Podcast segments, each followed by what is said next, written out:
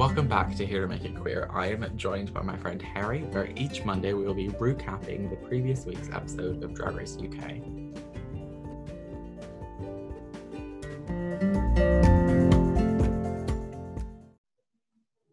Hi guys, I'm Harry, and if you don't have a yellow mullet, you're not non-binary.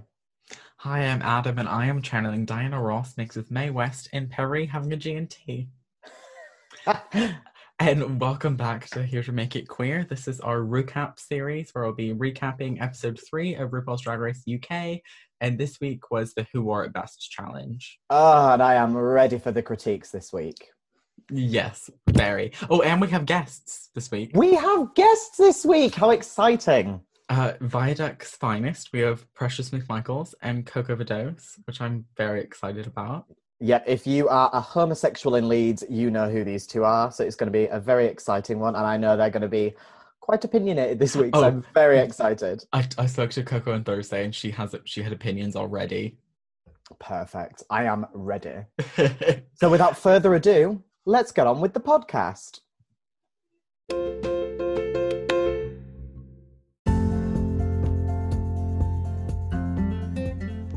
Before we bring on this week's guest, I want to introduce you to our queer artist of the week. This ye- this week's queer artist is Harrison Creative. He's a mixed media artist from Bristol, and basically what he does is take scraps of paper and found materials and upcycling them into unique art collages, taking inspiration from 90s computer art and album covers, but also staying traditional with the like very physical medium of it, the physicality of what he's created digital art is out there and it's a little bit saturated, so Harry is shaking up the scene with his creations. He takes queer icons, drag queens, and creates these incredible pieces. And he's making TikToks to show his processes and show small reels and things as well. Um, and if you want to go check out his art, how he makes it, and see what Harry is all about, which I thoroughly suggest you do, you can go to at h.a zz.a on Instagram, and all of his stuff is there. His Etsy shop is there, and I'm gonna pop his um, Instagram link into the description of the episode as well, so you can go check him out and support him.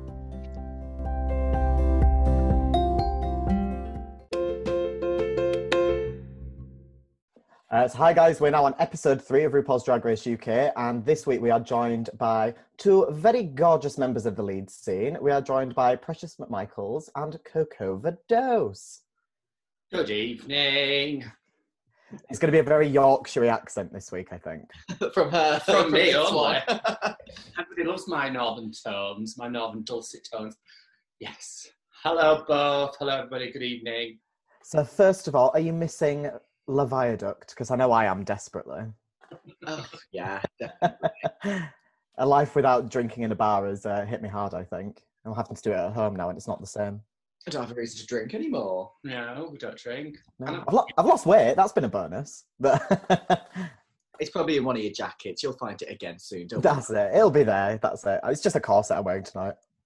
Oh, bless you. And drinking at home just has a different a different vibe, doesn't it? Yeah. So, as a very quick all summary, how did you find uh, the episode in a nutshell?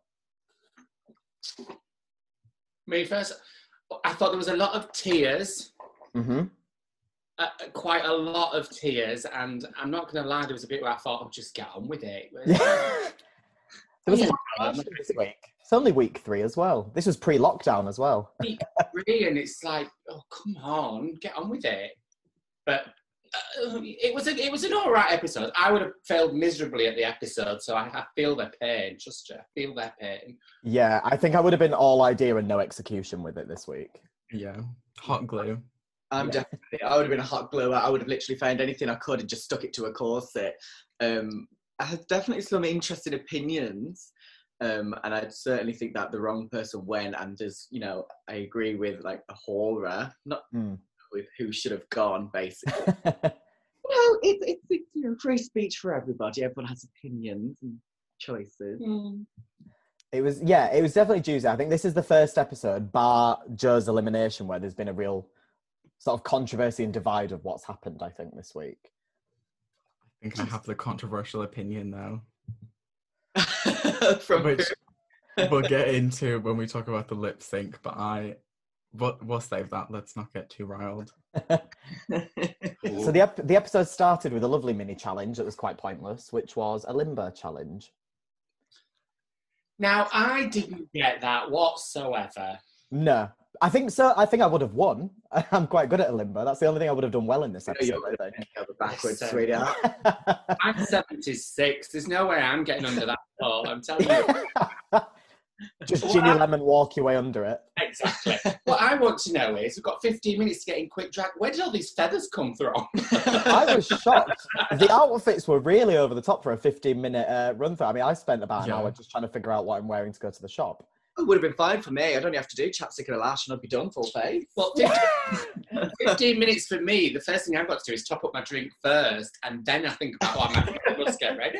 Of course, that's the thing. I'd have spent most of my time just uh, deciding what beverage I'm going to have to get ready.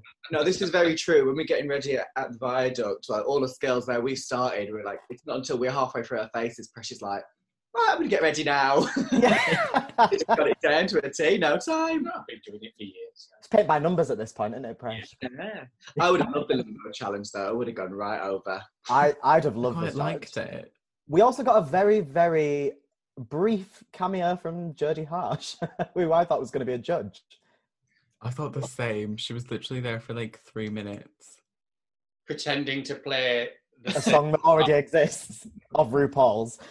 same song. I even even at my mixing was better than that.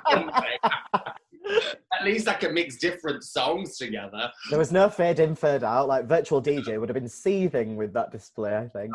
They should have just given her like a CD player and had her walk around. Yeah.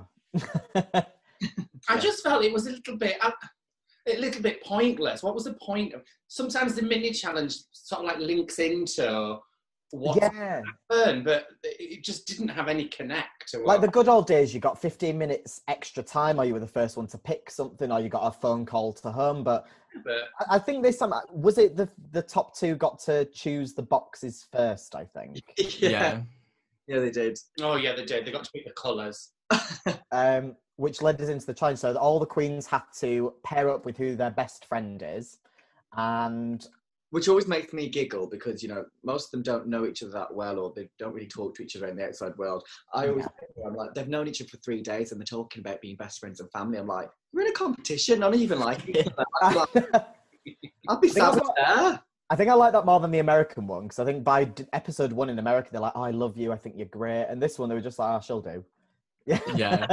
But they were quite obvious pairings, I thought. You're Yeah. right, right there. Because Some they're like, going back to what Coco said, though, some of them do actually know each other. We, Well, we- we- oh, it's yeah. apparent that uh, they, there is a, a- a connection between. two. yeah, I was shocked about that. I'd be fuming if I was Tayce. I think it's quite funny. yeah, it did. I mean, I can't believe Lawrence brought it up to Rue. I thought that was like very funny. Hilarious. Oh, I was howling here actually. And I think nothing nothing sounds funnier than calling out two queens that have shagged than doing it in a Scottish accent. definitely because Tayce, Tayce is clearly in like like stop bringing this up kind of behaviour. Yeah, she's like, I'm Oh. happy. I'm happy for you to let people know we're housemates, but can we stop pretending? Once you make Jaeger bombs, it shouldn't have happened. Leave it in the. yeah, yeah. literally, it's like you gave me an awkward blowjob at the end of a night out. Can we stop- Oh, wow. I am not Oh. condoning or anything on this. If I was listening. no, I'm kidding. They're meant for each other. It's destiny. But the go back to the pairings, we had Tayce and A'Whora, which was quite an obvious one. Uh, Ginny and Sister, again obvious. They're both chaos. they were the, they're the ones that are like they're the last ones picked to play, you know, play the team sports kind of thing. So they nav- navigated to each other. yeah, there was like this bond of we're we're odd. Should we just go Yeah. for it? And then Tia and Veronica, that made sense as well. Booney and Asttina sort of made sense. Then obviously Lawrence and Ellie being the two Scottish queens also made quite Yeah. I thought that um, Veronica and Tia was a bit of a weird one because they're I, yeah, I didn't know they knew each other properly. two different tiers of queen completely in my Well, eyes. I, I think that that stuck out for me is, is, is Veronica's been championing her, and it's like, well, you've never really done anything, said anything all the last two episodes about her, but Yeah, it's kind of the first time we've realised they're actually friends. well, yeah. um, which seemed odd. But I couldn't work out if it was going to be tactical because we knew it was a design challenge, and it was it like if I pair it with Tia, things will be great. Well, it made me howl when she picked the green box, and Tia was like, "Are you sure?" yeah. this is the thing. What box would you have chosen? Black, Would you? Yeah. Black. It's easier to hide a lot of glue gun. See, I agree with that. My fear is that with black, I feel like you have to work harder to make it stand out. Hmm. I'd have gone for gold just because I think shininess hides a lot of mistakes. Yeah. You, but shiny, if you're going for shiny, that's attracting the eye. So actually, you're Oh, that is true. Yeah. I'd probably gone for something like pink and just skated through, hoping for the best. yeah, pink pink sign seemed like the easy one because you could have just made something girly and gone with it. I think pink Yeah. was like the safest one to go with. I'd avoided Um, green. Definitely avoided the Green, I would not have chosen. but it was good Especially not the lime. that it would work for her. She knew that was a good, you know. Yeah. She went, if, at least if they send me home, people remember my surname. yeah. Keeping it At, least there was no white box because white would have been awful. Yeah. Why? It's very difficult to work with white. Get makeup on it and you're ruined. Which we saw from Asttina last week when she was dressed as a, a rat and you just saw that makeup line all around the collar. Oh, We've all been there. just just a day in the life, isn't it? uh, Rue Yeah, came in then. Rue came in with a, a lovely, shocking twist that um, you're only really competing against your best friend this week, um, which I thought was quite an interesting way to do it. That if you're not the top, you're the bottom this week. Um, we haven't really seen something like that happen drastically before, um, so I quite liked the idea of pitting two people against each other rather than the rest of the competition. Yeah, I think when they said that, we were both started going, so there's five of them going home. What? Yeah. Going on now? It's not very often, I think, that you actually get a little twist now where you don't expect it.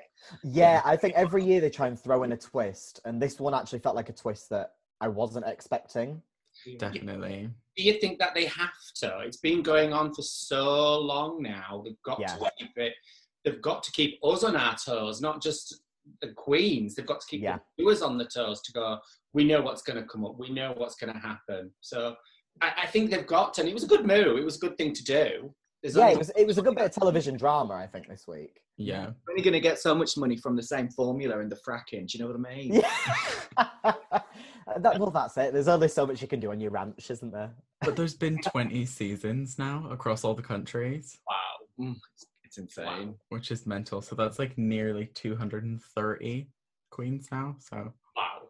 I think the first season I, I stumbled across was season three, and I think that was it was 2011. I was in my first year at university when I found that, and I remember just finding it because I remember it being on E4, but never really knew what it was, and then really got into it before season four started, knowing that was happening at uni. And it's crazy to think that kind of like what Violet was when she went on it. There's a lot of queens now that grew up knowing drag only as Drag Race, um, but I think I mean, I've been going out for 10 plus years, but I think drag for me has always been bad drag. That's what I know. I know. I you go out. But you go out and you see entertainment. I wasn't brought up on pageant queens. Like for me, I like to go out and see real entertainers live rather don't than have a pageant scene in the UK. No, not that I- I'm aware of. No. No.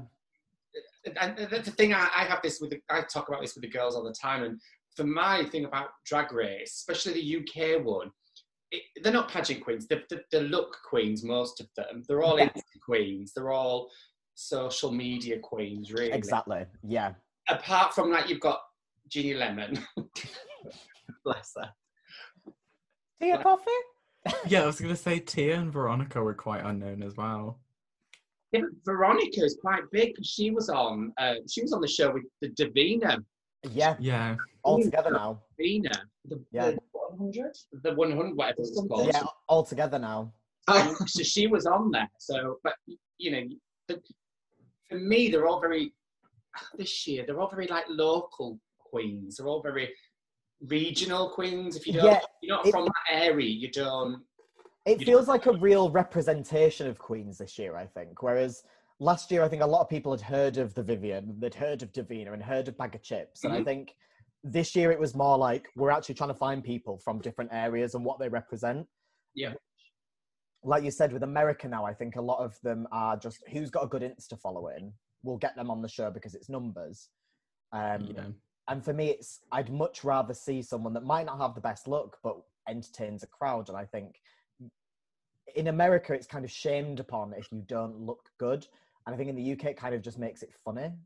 Um, I think there's more humour to a look in the UK than there is America. I think what people have to rem- remember as well is, you know, it- it's all produced in a in a certain lens and to look a certain way. You know, real drag, real drag queens out there and performers out there aren't all plastered every day in Dita Von Teese style ostrich feathers Exactly. rhinestone from head to toe because it costs real money to do that. Do you know what I Yeah, mean? and it is pricey, and I think people No. forget about that.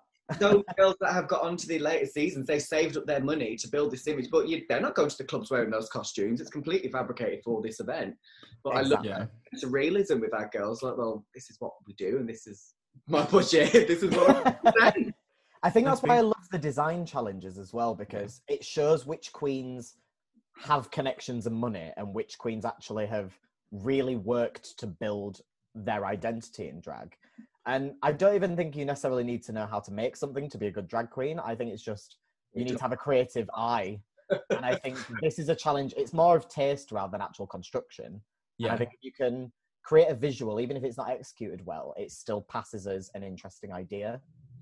But again, in the real world, you know, there aren't not every queen is going to make their own costumes depending on Mm. the circumstances. Absolutely. I, I know that there's always one queen that says, you know, oh, Liza doesn't make her own costumes, and neither do I, or Diana Ross doesn't make her own. Yeah, It's true, you know, you don't because you work true. different ways. So RuPaul doesn't make her blown bloody costumes.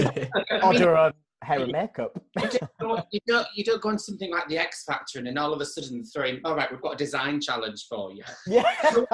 I want to be a singer, you know. I want to go on. If I wanted to be a design queen, I'd go on the sewing bee or something. I'd go on exactly. Yeah. Fashion. Oh, I- I'd go on one of those, but I'm not. For me, there's a big. it- It's it's it's challenging and it's a bit unfair at times because they're expected to, to know how to do it and they get they get looked down on. It's like I think on the American one, he- he said it. Yeah. He said it today to Symone. You know, this has been on for what 13 seasons. You still don't know how to sew. Yeah. I'm But busy working. And this is what I find interesting as well is they don't shame queens that aren't good at snatch game as much as they shame queens that can't sew. yeah. Yeah, when um, And- performance is meant to be your selling point. Exactly. Yeah, and and there's me- always going to be it. And that's it. And for me, it's like some people understand comedy as a patter and a rhythm, and there's people that are good at dancing, and there's people that are good at telling a joke, and there's people that are good at actually being a look queen or a makeup artist. And I think it's only really the sewing challenge that properly shame drag queens on the show. No That's other why- challenge really abuses people that way. Yeah, But I think you, you know if you know you're not a sewing queen, you just got to go in there, and that's where you've got to sell your character and go, look, I can't Yeah. sew, but this is what I presented. It's all fun and games. Here, here here's what you're having from me. exactly. Well, that's It what I think the Ginny week to did. camp it. Yeah, Yeah. bring more, bring more the charisma from it instead of the talent of the talent. I'm sure you'll find. and I definitely think that charisma has um, has pushed a lot of queens forward this time, which I think you get more in the UK. You definitely get that banter between judges and other queens more this uh, within the UK than you do America, because I think again American Drag Race definitely follows the formula of being pageantry still. Um, and it does feel very you speak when spoken to, and you do this, and you answer the question upon. And I think here it's a judge says something, you you come back with piss off your slag. and I think Because I think Lawrence can say anything back to Rue, and it, because it's in a Scottish accent, he's just Yeah. going to laugh. Lawrence Chaney. Chingy! Brilliant. Love her. and it has, and I think Lawrence definitely proves that you can kind of skirt around a lot of things as if you've got that personality. Yeah. Uh, last week he wasn't great in the challenge, but just managed to shine by doing everything in a Scottish accent, and it just immediately seemed- good because she undersold herself from the beginning. So then when she did the challenge and was fabulous, it was like, oh my god, you've done so well. That's the trick there. Don't go in there and like show your whole Mm. toolbox. yeah. you want to No. and this is what I think Asttina did badly this week. Is Yeah. from episode one, she's come in and said, "Oh, you wait till you're in a lip sync with me. You wait till I'm dancing. You wait till this. You wait till that."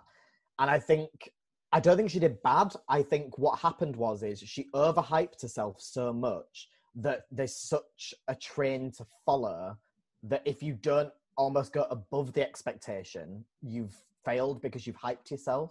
Well, I think that she still did exceptionally better than the other person in that lip sync, and it was complete robbery. So But I do think like when they come in and it's episode one and they're like, wait till you have to lip sync against me, wait till you have to lip sync against me. In my head, I'm thinking, well, you shouldn't need to lip sync. Yeah, yeah. You won't see me lip syncing because I'm now going to get the bottom two. Exactly. And they need to have that attitude. Yeah.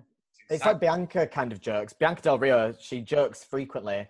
I wore the same dress every week, but I was never in the lip sync and I didn't need to.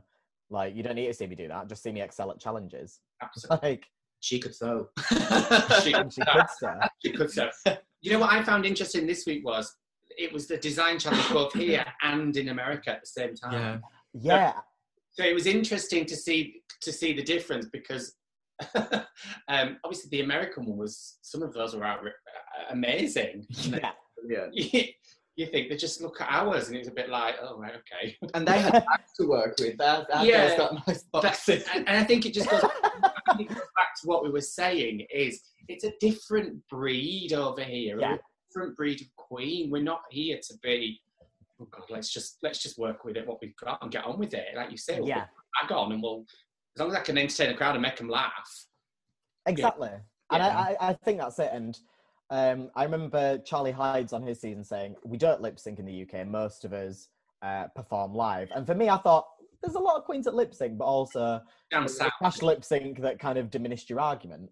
Um, but in the UK, I think there is more of an entertainment focus than a look focus. Definitely. There's a lot of queens that have great looks, but I think in the UK we're not that asked. Like you look at people like Lily Savage, and her looks were obviously created costumes. But her whole character was just being a prostitute that got money in the end. So it was kind of money but no taste. And I think that's quite funny in the UK. Is everything's kind of old camp trash. And I think Americans don't really get that the UK thrives on that comedy. No, and I find like with the American one, when you're watching it and they do the runways, I just cringe when they're just listing designers that they've. This is a bit of this, it's a bit of that, it's a bit of that. Well, then it's none of you. Hmm.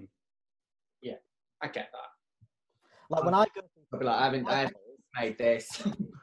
I This see is Michaels and I think, oh, I can't wait to see what Sue Ryder dress she's wearing. uh, well, have you know they're not from a charity shop, but you Yeah, know. they're on, they're Just on, on Marsh. you know. they're on monsoon. people I look just- forward to see what I was going to wear every week. yeah. Mum got invested in the streams. Honestly, she's like, "Oh, is that new hair?" I'm like, "Yes, mum." I've got new hair on. Yeah. And if you haven't seen the Viaduct Lockdown show, it's a treat because you see the Queens all performing um, at their socially distanced show, and you also see Precious McMichaels looking like a beautiful babe station extra, which is my absolute treat to the world. Was it you that started that? Yeah, it was. She does And- moonlight. I, ha- I will confirm. She does moonlight at home on the phone. what I didn't realize was I thought, oh, this will just be a bit of banter between me and Precious. Be like, oh, you look like you're on Babe Station. And by the end of one stream, I think there was about 12 people being like, go on, put that mic in your mouth, you dirty bitch. and it Oh. definitely became a thing. There's a niche market out there for old drag queens like me, apparently. I, I think so. I think you're you're a legitimate fetish at this point, Precious. Delicious. anyway, enough about me. to the runways. so first up, we had Tayce and A'Whora, and they picked, or they were given black. Black, yes. Thoughts I- on the two? Well, I think Tayce did quite well, considering half of it was constructed by A'Whora and she didn't know how to sew herself. Yeah. I think she styled it up, considering, like you said, she didn't really know what she was doing. Yeah, but Um, she looks good considering like that's the kind of thing I would aim to achieve. yes. aim being the key word. yeah, I can't sew, and if I did that, I'd be happy. Mhm. I'd be Yeah. like, oh, okay, I've skirted by this week. I'm fine. Yeah. But do you think, you know, going back to the pairings, I know we talked about the pairings, but i- if you, when you found out you were your best friend and then you're up against each other, you would do your goddamn hardest to help each other to make sure that the person stays. Yeah. So what A'Whora did was, uh, in my eyes, was a it was a very good tactical move. Uh, yeah, Make her look like a bugger. yeah. Because I think in the past few episodes we've seen A'Whora look like a bit of a sneaky demon in the show. Well, she's she's got got the eyes for tears, hasn't she? well, that's it. And like you said, I think this week she she kept her allies close this week and helped them out. And I think it was a, a, I a still think good Snape move. is quite direct. That's with the horror. She's, she's really. Yeah. uh, Yeah. um, I do think it bit her in the arse a bit though, you know, and, and Veronica did call it out. She was like, Well, you spent so much time helping your friend that you have hindered yourself, so you can't sit there now being a huff. Because that's your, Yeah, that's on you.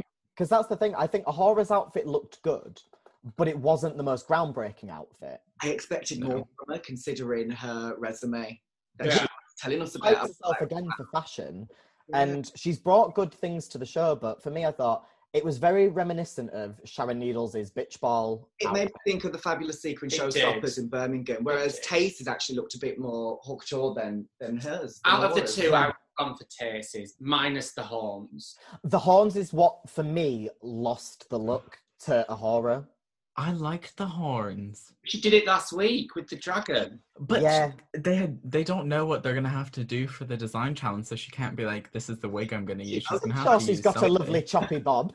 If she's already worn the dragon horns. You wouldn't do another drag, another pair of horns two weeks later. This is what threw it for me because I remember when it was the um, hometown look. Ellie Diamond went as Dennis the Menace, and it was a great outfit. But the Oh. problem was, is it was a leotard and a chap fishtail skirt, which she literally wore as her entrance that same episode. And for me, it was that similar thing. It's it's an outfit with a headpiece we've seen already, so it didn't. It for me, it diminished the outfit because you just noticed the thing we've seen. Long slick back pony. That's what I'd have had with that. It should have been. It should have been a really high slick pony, and I think it would have changed how that look was. Because Tayce has got that supermodel look. She's got you know, Mm, she's yeah. a face like that's all she needed was that pony. That would have been perfect. Yeah, I mean, she managed to make a Elaine Paige lip sync look high glamour. like, it's true. Now, I would have excelled in that lip sync, I tell you. If I'd have ended up in that lip thing, kind of have excelled, tell you. Do not hate on Elaine Paige. Do We love on Elaine that Page. hey, let's not forget that Susan Boyle rooted for Elaine Paige. It was her biggest icon, and a year after Britain's Got Talent, she sang with Alive. She achieved her goals and then met the Pope. There That's what Elaine Paige does for people. Oh, what you Lie. want. Now that is the real winner of Drag Race right there. Keep it super. The real winner is Susan Boyle, and if Lawrence Chaney doesn't do it for Snatch Game, I'm going to be seething.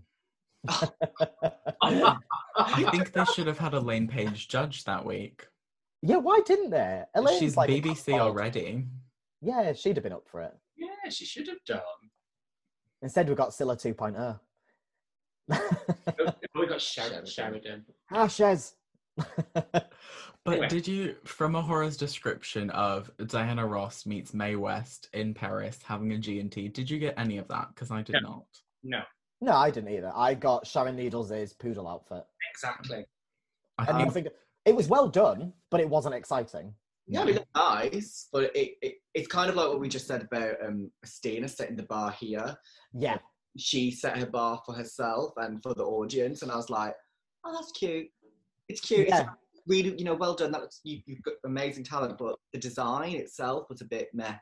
That's it. Yeah. And it, it's a thing that we have seen before. It isn't new to the UK drag race. I remember, obviously, all through the season, everyone was like, Bianca's the fashion queen, Bianca's the fashion queen. And then when it got to their, was it the glitter ball I think they did? It ended up being um, Adore Delano that won because we saw that she wasn't a sewer, but did something interesting with her three looks. yeah. And Bianca, who can construct an outfit beautifully, didn't go groundbreaking enough, so didn't win. And I think that was what A'Whora did this week. She made a good outfit, but she mm. didn't push herself as much as she could have done. I I think, think- it made old. It, it, it, it aged her. Yeah, it, it felt like a sort of drag look we've we've seen before. I mean, I'd have rocked outfit as a, as a more mature queen. I'd have rocked that outfit. Oh, it's perfection. It's the But- sort of thing that I would wear out. she's a young queen. She should have had her body out. Yeah, agreed. But I think you have to, with design challenges especially, you need to set the bar here and then hope you get something. Yeah. Which is what we saw like on the Ameri- this week's American one Gottmik. She was like, I have one half of a bra. This is all I have. And then she won. And then she won. Yeah. Mm. She had a few plastic bags down one hip. It was stunning though. Yeah. The, Yeah. the tuxedo uh, was stunning. It was I- And this is the thing, and I've seen quite a few people. I know that we're we're veering off from UK Drag Race now, but I have we have to talk about it because it was a great moment. but that tuxedo was beautiful, and there's been so many people saying, "Oh, you slagged off Rose for wearing a suit with ruffles on it," but this It far out past that. Rocky Stone pinstripe. it was completely different. it, it was beautiful. It was really well made, and I know that wasn't made during the challenge, but for me with the UK as well, you have to have that level of quirk to an outfit. It can't just be I made a dress. Here's the dress. It has to be Yeah. something that's new or different or unique. And I think that was an outfit that was unique, and that's the sort of target you want to be hitting with a design challenge, even if it's not the best made. BenDeLaCreme won, and everything was glue gun. She didn't know how to sew, but it was still an excellent outfit.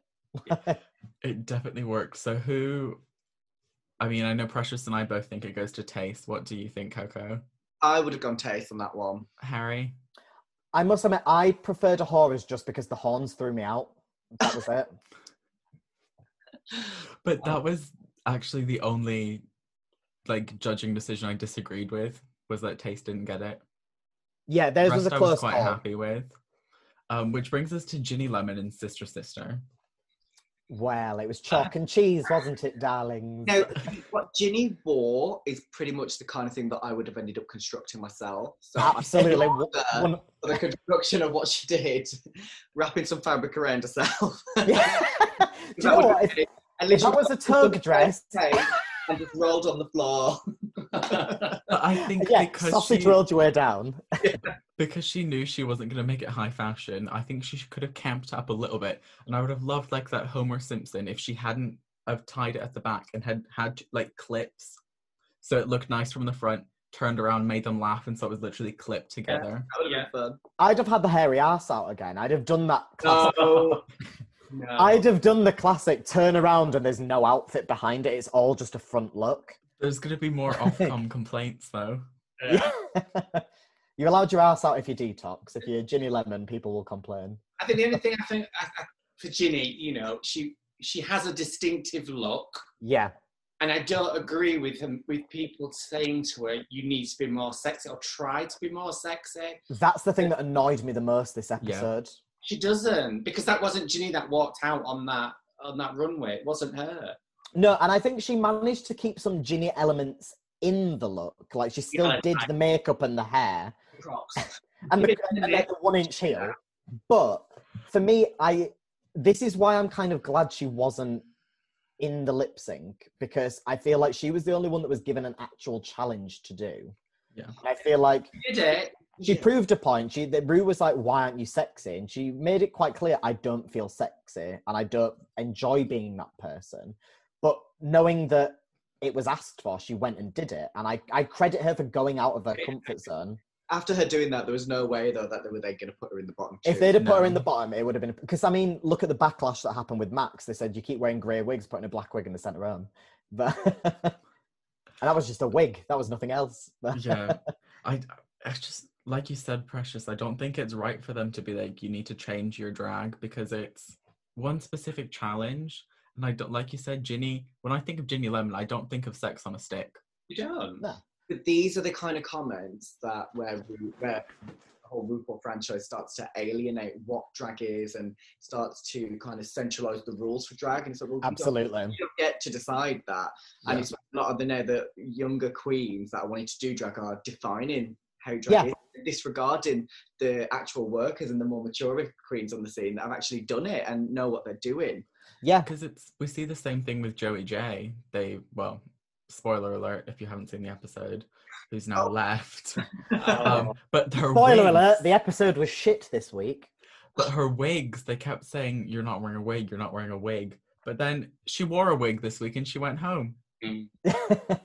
and it wasn't the worst outfit either. I don't think it was because of the wig though. The wig was no don't hate on the wig. But this is the thing, and I think it does alienate a lot of queens. And I know that they want to bring in this new audience of drag, but they also want to show like it, it kind of makes me laugh when they deem certain drag queens just because they're over 30, they'll go, Oh, they're a legend queen. I'm like, no, they've just really worked in the scene properly. They're just not an Instagram queen. And I think it stops certain queens wanting to do it because you've spent years building up an actual brand identity and working and actually earning money doing it. And to say, you're not sexy, why aren't you being sexy? I think Well, I mean, kind of patronizing. as a franchise, they've only just started to accept trans queens, so let's give them some time to accept comedy queens, a different look. Yeah. And, you know, if what would have happened if Joe Black would have stayed in? He has a distinct look. exactly. Yeah, it's old Hollywood vamp. You, you, it's a clear brand. You've got it's already there. It's marketable brand, the Art Deco look and everything. Oh, we want you to be more, Yeah. more this or more that. Well, no, not really. This is Yeah. the thing. I think if they said to Joe Black, like, did this challenge he's, with his true self, and then went, "Oh, can you not look more like Ariana Grande?" I think it'd just been like, "Can you piss off?"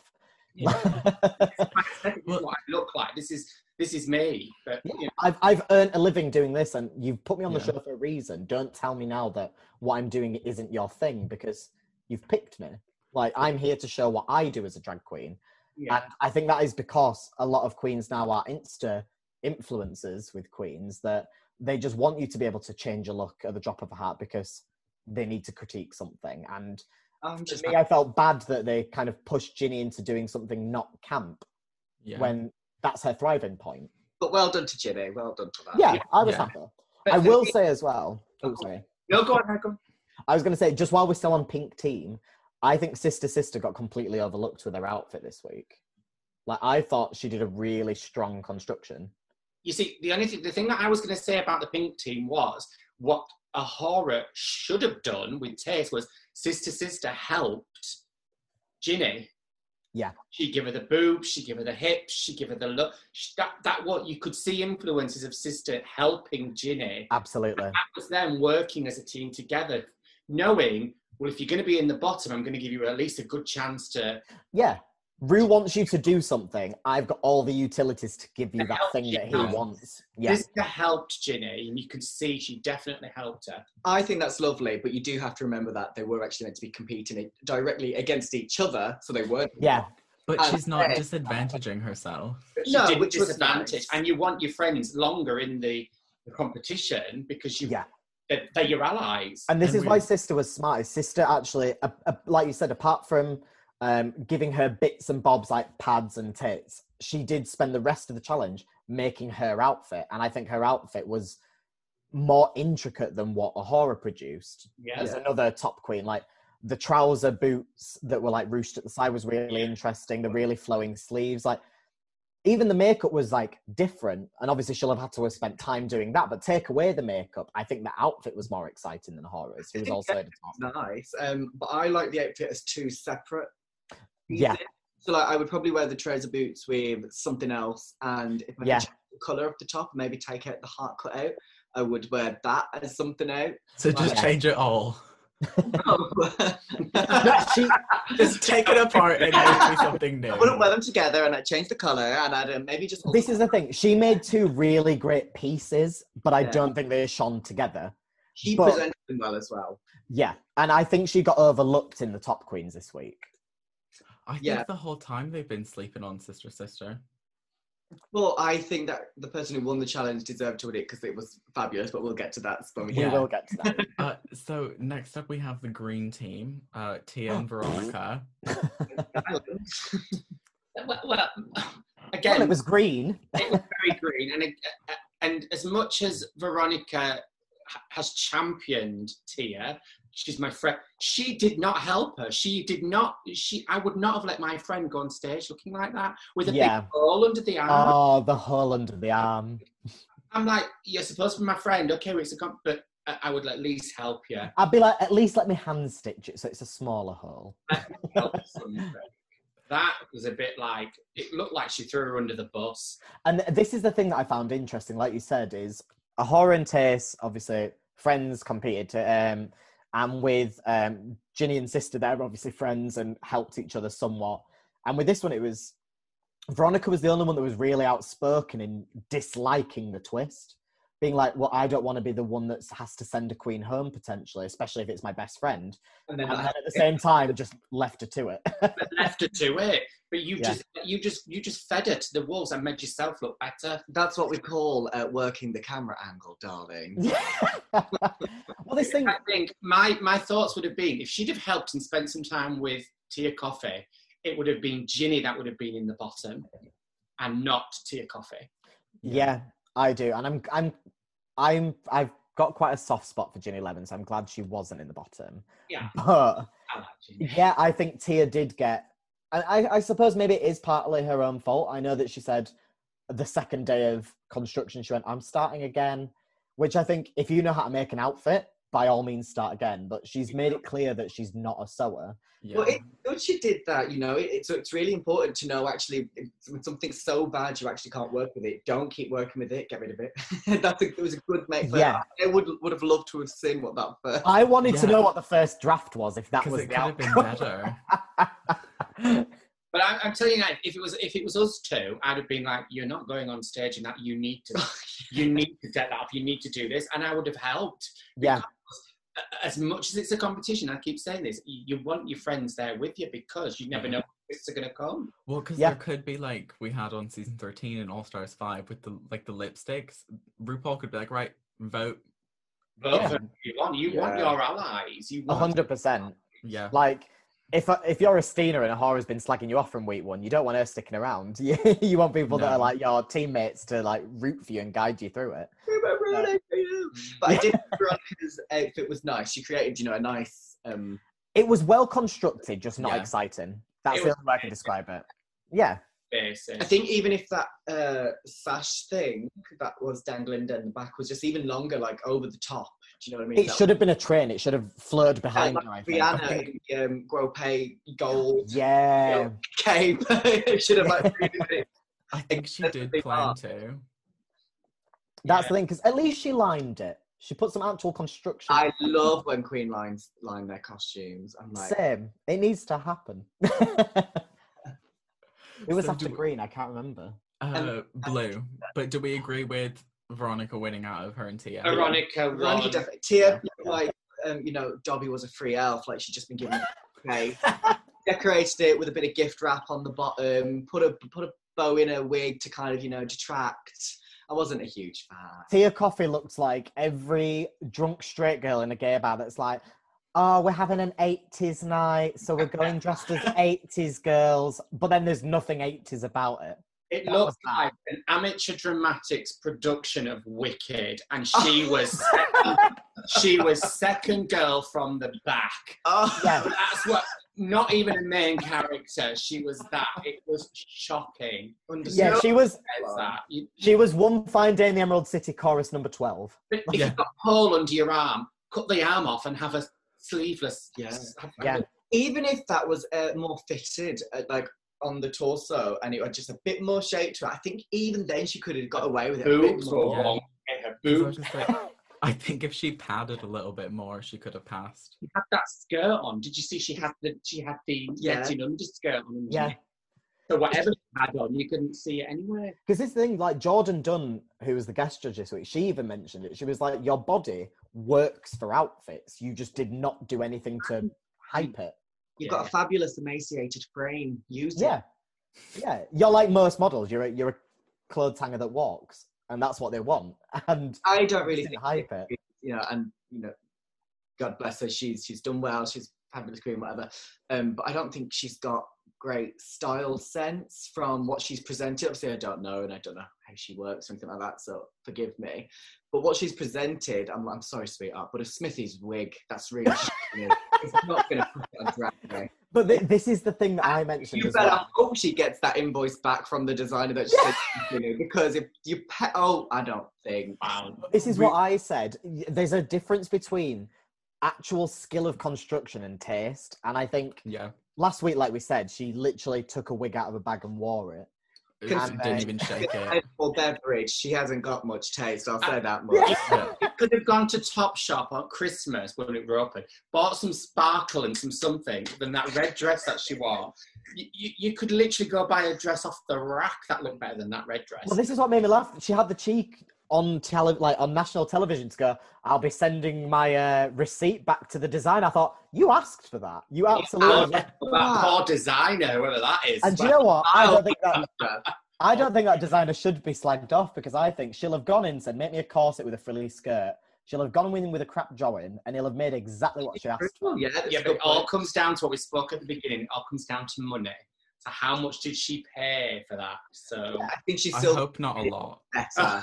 I hope not a lot. yeah, but even so, she, you know, she you still can make cheap things look nice, and I don't think that's a skill She's that Tia tiny. has. She could wear anything. Yeah, I She mean, could I, literally wear any outfit. She could go down that runway wearing a diaper. Yeah. I mean, I think pretty sure the like traffic cone in my kitchen was decorated nicer than that dress. Yeah. Also. Bit of wrapping paper tints on a bow. No, I'm about this week and last week. She's not been But- strong contestant for me. and, Idea- and, the, and the entrance and every other outfit. If she ever oh. comes to Leeds, I think Harry and I are barred from her show because this is week three of us I'm slagging gonna her take off. shopping. I like her. This is the thing. I actually like Tia Kofi. I just think her outfits are shit. That's, Yeah, what I I, that's the like thing. Like, I want a comedy challenge because I think she can do that well.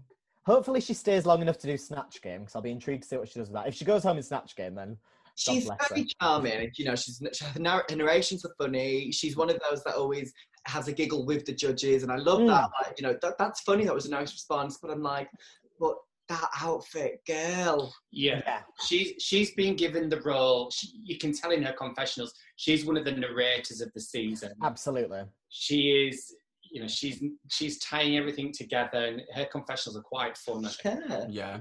And this is the thing. It's like I think they're definitely going for that route of um, kind of how they saw Cheryl Hole last year, which when it came to the design challenges, they were kind of crap, but they were like they She- loved who she was.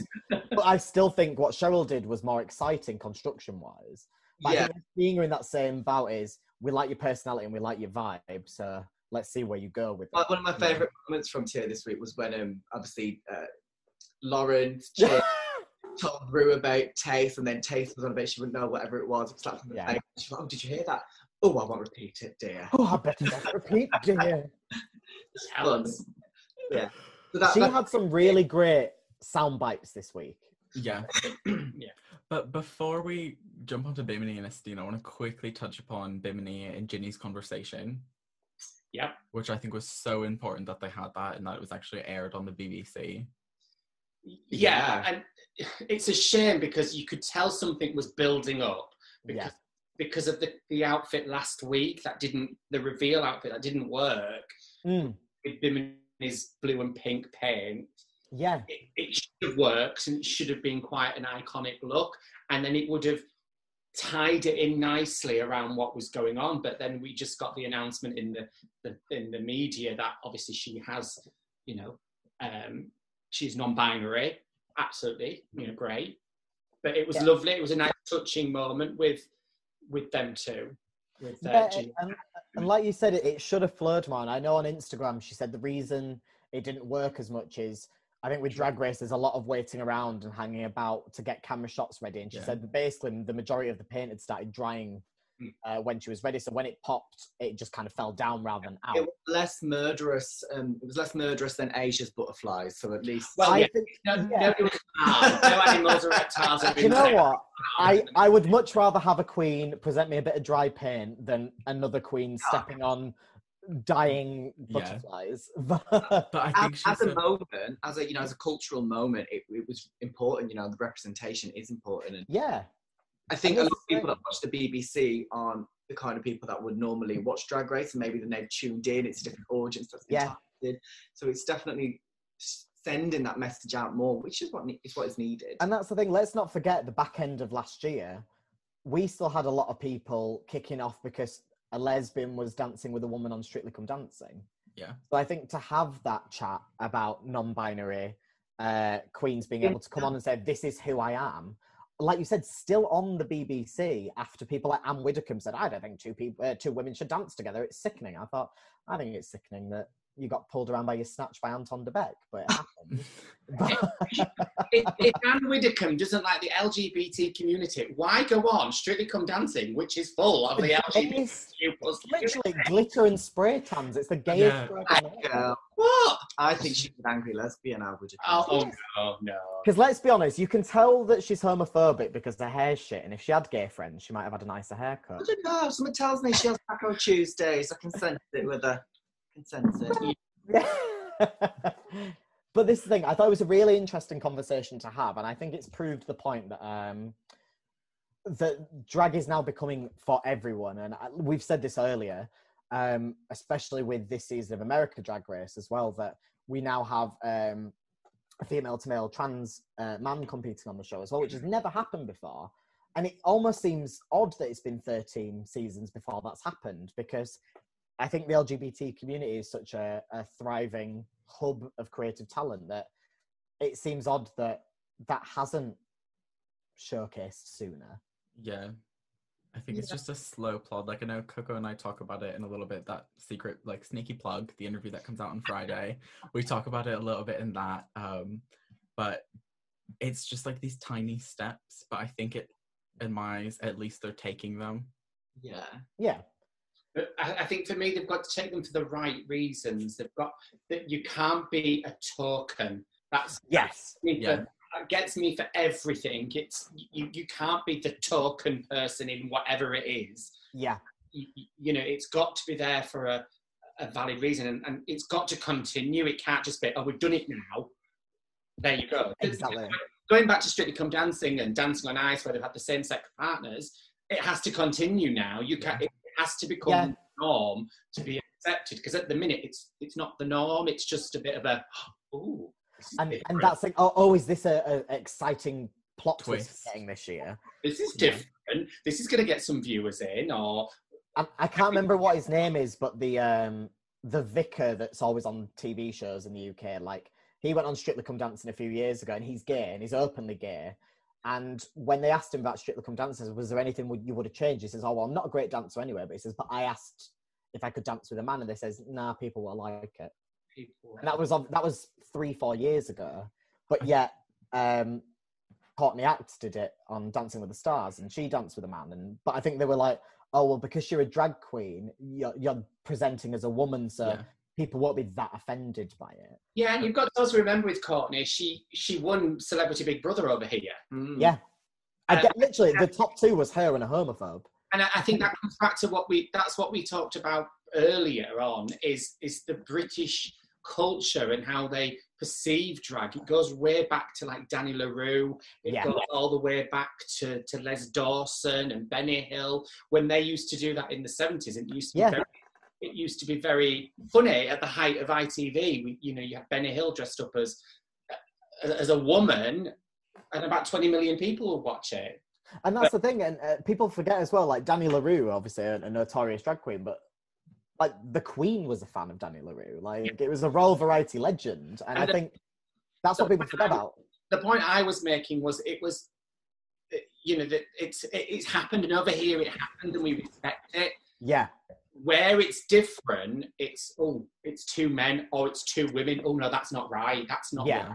Oh, but it can be a drag queen that does it because yeah. that's funny. because drag is art still and i think in the Yeah. uk people go oh well drag's a, a it's performance it's, it's Yeah. character." and i think in america a lot of people still see drag as oh well you just want to be a woman Yeah. but i think in the uk we know it because it's been part of our almost like culture for so long that to us it isn't a, a freaky thing it's No. just it's comedy or it's art or it's performance so it's not weird in the uk as much as it is in Oh, america no matter what what generation the UK you are, Yeah. you've always had an iconic drag queen. You had Danny La Rue, you had But- Dame Edna Everage, you had Lily Savage that was prime time television. You had Kenny Everett. You had Even. Mrs. Brown. Yeah, and that's the thing people forget. Like, I mean, it's shit comedy, but Mrs. yeah. Brown is one of the biggest comedies going at the moment. That on the was the- BBC. That was BBC the first time I'd ever seen. I'm gonna do drag in parentheses because I don't think Mrs. Brown is doing drag, but like that's the first time I'd seen like any kind of drag with Mrs. Brown. I was a child watching Brown- Blank Blank and stuff with Lily Savage. That was my introduction to drag as a child. Was was Lily Savage and Dame Edna on Graham Norton interviews and stuff. So for me, drag was always camp. And I think in America, I, I thrive for those queens. I want my Mrs. Kasha Davises and people like that Yeah. because I love that old school camp comedy. And I think the UK gives you that. You crazy kids, you won't even remember people like Hinge and Bracket. You Yeah. know, they were like uh, an iconic variety act in the UK, and they used to play the piano and, and sing. But Mm. they were like, there were two men dressed up as really older, older women. But Right. Okay. Royal Variety again, they've been on the Royal Variety again. I thought oh, you had a Yeah. hinge bracket on the door. I told you, you kid, I'm old. Shut I'm, about. I'm, I'm 76. I've, I've been for a long time. So, That's just like, do you remember the bird cage in Leeds? uh, and I do think that in terms of like queer representation in British reality television, there's not a lot. It's that it is that token gay, that token lesbian. And I do think that having Drag Race on the BBC is a huge step. I mean, I'm impressed with how much they've been like promoting and advertising. You open iPlayer, RuPaul is the first thing you see. it's there, yeah. Billboards. But I was going to say billboards for me has been the most surprising bit um, in my like hometown and stuff, which is a proper old school Tory hometown and stuff. And you're still seeing massive drag race, and surprisingly, untampered. They're not graffitied or anything. They're just there. And for Yeah. me, I'm more surprised that people haven't gone ham on them. They're just leaving it to it. Yeah, Like, And we're used to it. We're used to it. We used to Yeah. see Medna. We used to say all of them. So Yeah. And that, that's the thing again. Lily Savage was a proper, it was a working class comic, just dressed as a woman. Hmm. And I think that's the thing. It was primetime television. No one looked at it and was like, oh, don't you hate gays being on our television? Because then no one saw Lily Savage as a gay. It was just a drag queen. And I think that's the thing. It was it was performance art. And I think kind of the same as what they see with um, Mrs. Brown's Boys. That's just the norm of British Yeah. television. It's just a new form of camp and comedy. But let's be honest, Mrs. Brown's Boys is shit. oh, awful, awful. Mrs. Brown's Boys is like it's a knockout. It's comedy for people that like laughing but don't understand jokes. awful. Yeah. So tacky. Oh, Speaking of tacky, I think oh that- yeah. oh, sorry. Yeah, back to the runways because I forgot about that. um the next i mean the next group was the blue group we had bimini and asttina one Well- was like a major toot and i think the other one was like a double boot for me Yeah, I think it's fair to say Asttina's outfit looks shit this week. It didn't look shit. I don't think it looked shit. Oh, I hate Oh, it. it was beyond off the rack it was from like the little meal deal section where in morrison's where they got one rack of clothes and you have to make an entire outfit It's off like that. shopping in Poundland for clothes, basically, because they've got Yeah. a clothing section. yeah and Yeah. then she went next door to boots to get the necklace It was no George at Asda. Let's she put it. still made it, and it, it, it was, you know, well executed. It was constructed. but it certainly didn't hit the mark in her, uh, you know, delusion of it looking like an anime character. It didn't look like an anime. No, wha- everyone said it was a cheerleader and ice skate. She was like, "How dare you?" I'm like, "No, it Yeah. is. That's It- all I see." it was a long sleeve top and a skirt Yeah. You know, we, we speak when we watch it, and her, I think for her, her problem is she knows she's got amazing legs. She wants to show off and it's great physique.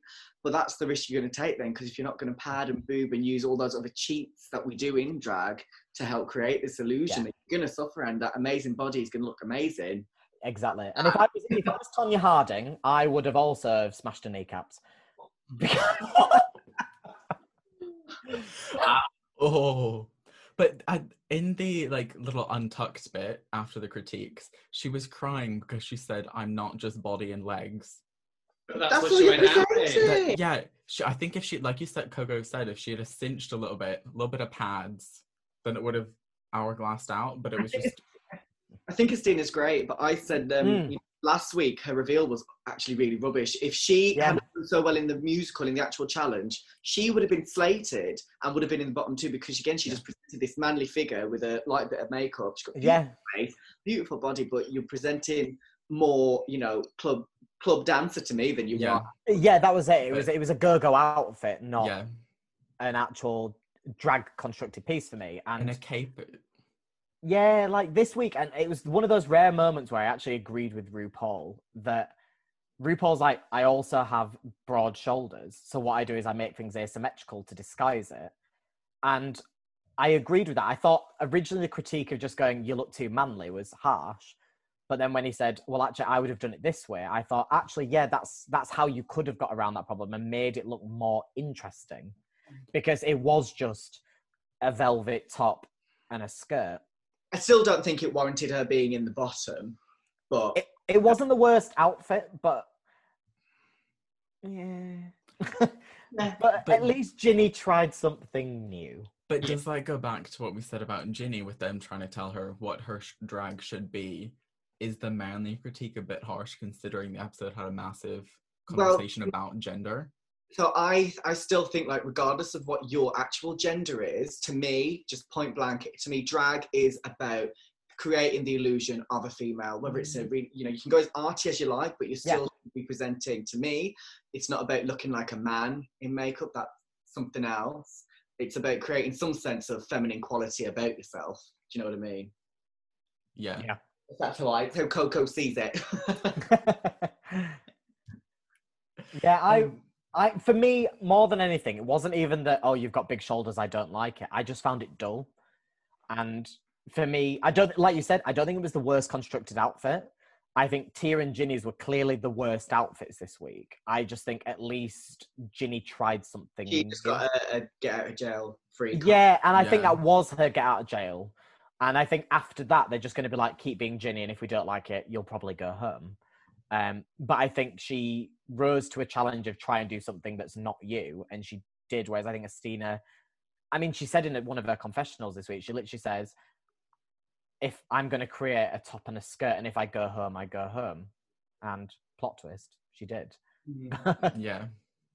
Because I At think that point there's- when she did the confessional, she already knew though, didn't she? She would have known by yeah, yeah, and she she did not have the patience to do that whole "I'm gonna I'm gonna- yeah. She just went, "I'm going home. Fuck it. I'm not even gonna pretend anymore." But like, I think part of it is the presentation. Like, you can literally work with trash bags like Alaska, but if you present it in a good way, I mean, you saw like in the American episode this week, Tina Burner was a brown paper bag, but she camped it up Yeah. And it worked. Yeah, Yeah. It, was nice. it was nice. And the contrast to it this week with the blue team is, I, for me, I thought Bimini was gonna win. Yes. I loved Bimini's outfit. I don't think it was necessarily the most innovative construction. I just think the way she pulled it all together was brilliant. It was good. It was definitely the best, better one out of the two for me. Yeah, it was it was the best presented piece, I think. Uh, the outfit was great. She had a butt out again, which originally she said she wasn't going to do, but I think because Liz Hurley has been creaming over her since then, they're just like, get, get your ass out again, Jim.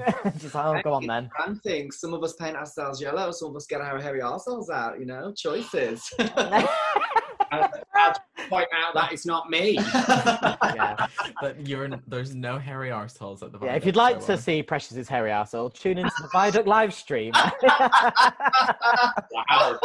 Oh, that's shocking. oh my god. you won't, I'm joking, you'll be getting Steps classics all night. Yeah. Anyway, back to Bimini's ass. Back to back to Bimini's arsehole, which was spectacular this week. The thing with the thing with Bimini, again, Bimini's tiny. She could pretty much do whatever wants. It, she can literally wear a piece of material and make it look good. which- Yeah. yeah. She I- practically did. Uh, that's the thing. I don't think it was the best outfit. I just think she she styled it well. Like the wig was great, the makeup was beautiful. I also think the the shade of blue they got in the box was like a really good blue to have. Yeah. Um. So I think she looked good in what she constructed. It wasn't the best outfit by any stretch, but I found it the most interesting to look at this week. because it works because she's got quite light skin like the dark blue i think really complemented Oh. her Mm. And then moving up on north we have lawrence and ellie which personally i thought that could have been a double win Uh, uh, yeah, are- I agree. It could have been a double win. I think either of them could have been in the top. For me, what threw it was um, the judges have said it like year after year after year. Don't just give us a leotard. I think she styled a leotard well, but it was still a leotard, and I think I that's what stopped Ellie winning. she um like it- to me it doesn't matter like that's just a really I think really just rubbish comment that they make. You know, It, it's a generic. We Oh, need to critique them somehow. all the detail she put into that. It wasn't just a leotard. That was a full-on costume. That was a theatrical piece of costume. Yeah, Uh, I just preferred this style to the other one. They were both great, but I preferred Lawrence's just because I preferred that style. I would wear something like that. I that was it for me. that. I definitely wasn't getting Marie Antoinette. I was probably getting more Pirates of the Caribbean. Yeah. Yeah, I, I was the same. I was like old pirate vibe, which I know one of the judges Excellent. did. It was, uh, you know, it was more than just a leotard. It was an excellent piece of, you know, creative art that she did. Yeah, but I, I think that's the only way the judges critiqued it is they just went, "Oh, it's a leotard," and I thought, well, it isn't because there is so much construction to it, st- and it was very well styled. But I think it's one of those drag race catchphrases, essentially going like Michelle, like, "Oh, I hate green," or "Oh, you came out here in a leotard," and it was very that, and I think that's the only reason she wasn't in the Mm. top this week. But like you said, I, I think Lawrence's wasn't necessarily the most exciting outfit, but it was a beautifully constructed dress in my eyes. Yeah, she pads very well. She she pads very well. And so well too. I loved her dress. It was the most exciting one, but it's just personal preference, isn't it? Like, Yeah, Out of all of them, it definitely like A'Whora's I would have just worn to roll around in, in the viaduct. whereas yeah, For um, Lawrence's, I would have been like, right, get me to the Oscars now. I'm ready. yeah. I get that. I, th- I think for me, outfit wise, I did enjoy Sister Sisters the most. I agree that individual pieces were better than the full look, but I think I appreciated the construction of Sister Sisters more. But when I look at um, Lawrence's, it was the most polished piece of construction. Hmm. I think, and and it did look great. And, and for me, again, it was the idea that I think gold does look beautiful if done right, and I think she really made that outfit look like it was a piece created for her, not she made it. Yeah, and the luxury, Yeah. the luxury of gold is, is, is it can look expensive even when it's not. Yeah. Yeah, It, it looked, it, the both of them looked. Mm. You know that that Yeah. leotard was, a, as Coco said, it was a, it's a good uh, uh, production costume. yeah, that looks that would look fabulous on a, a stage anywhere. The amount of work she put into that in the same amount of time as what everyone else had. Yeah. It's incredible that she did all of that work with it. I thought it was beautiful. And how old is she? 23? 21. 21. She's 21. She's got those. Twenty-one, but I'm, I'm, depressing, isn't it? I'm with, I think I was I'm with Adam on this. It should have been a, a, a double win for them.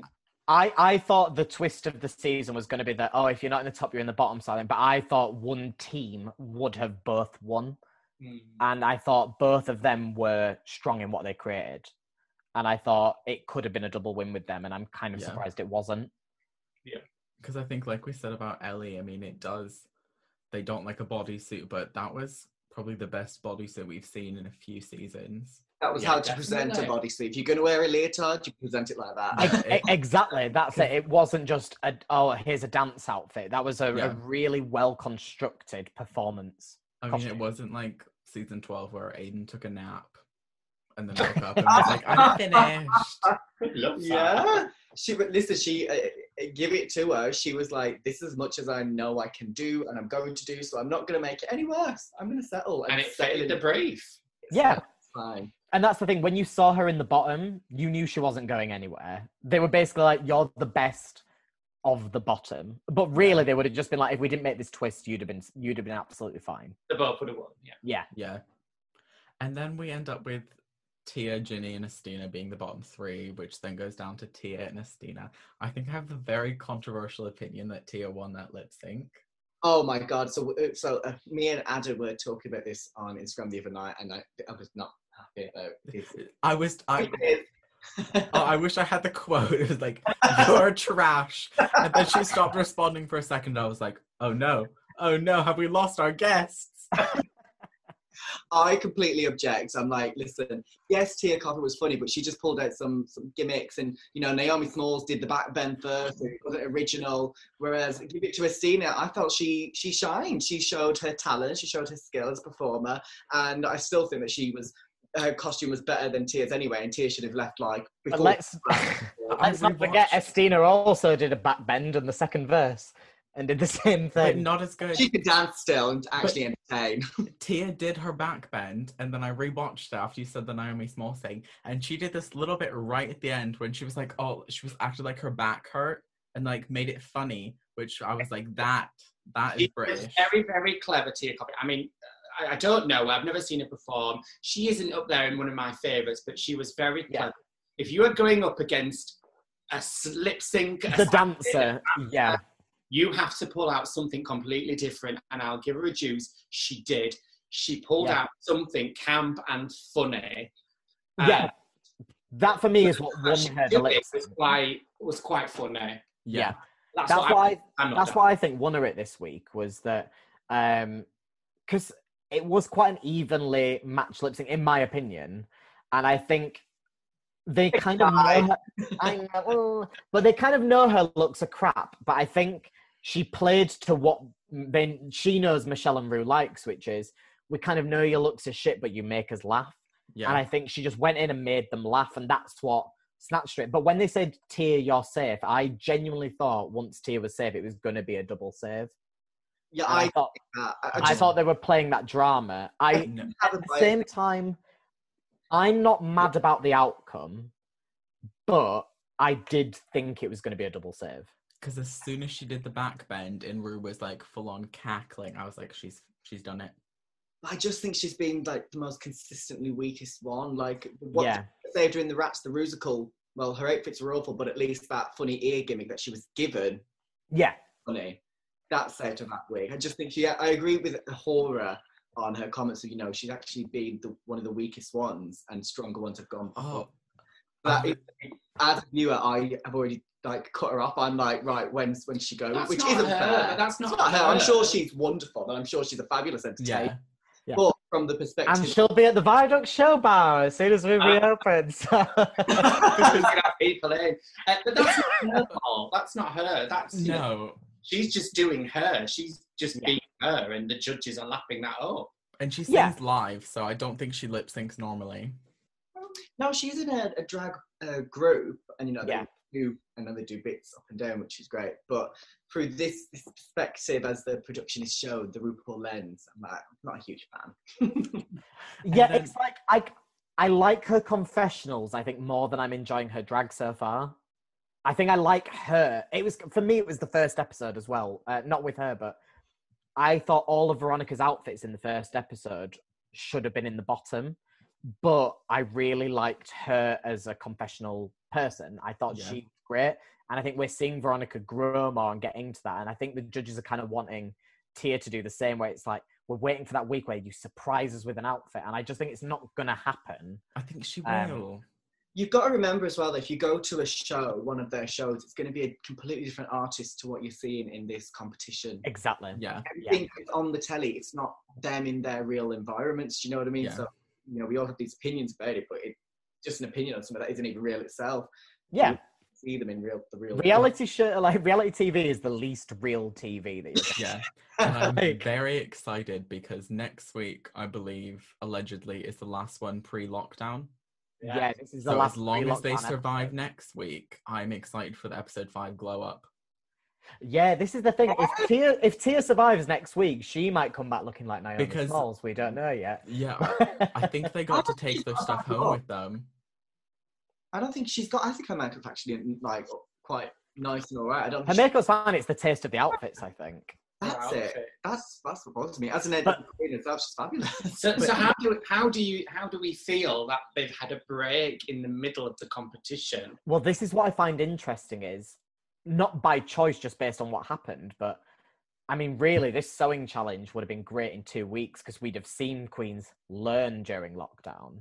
Yeah. Um, as far as I'm aware, I think they told a lot of the queen. I think they made the queens keep the costumes with production, so they couldn't go home and get better shit together. Essentially, I think it was whatever you brought at the start of competition is the competition I thought However, that doesn't stop take you building your craft in terms of makeup and looks. yeah. Um, and I don't know. I mean, maybe people have gone home and just watched a thousand Gillian McKeith videos ready for Snatch Game or something.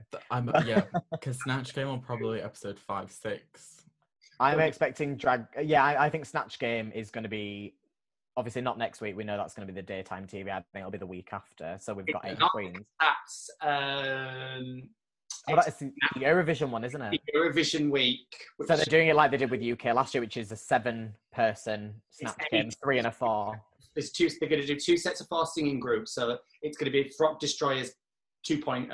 Uh, of course, yeah. And then next Oh. week it'll be like how they did UK last year with a, a three Yeah. queens on top and four queens. Then queens. it will be seven in the snatch game. Yeah, Yeah, But speaking, Euro- Eurovision.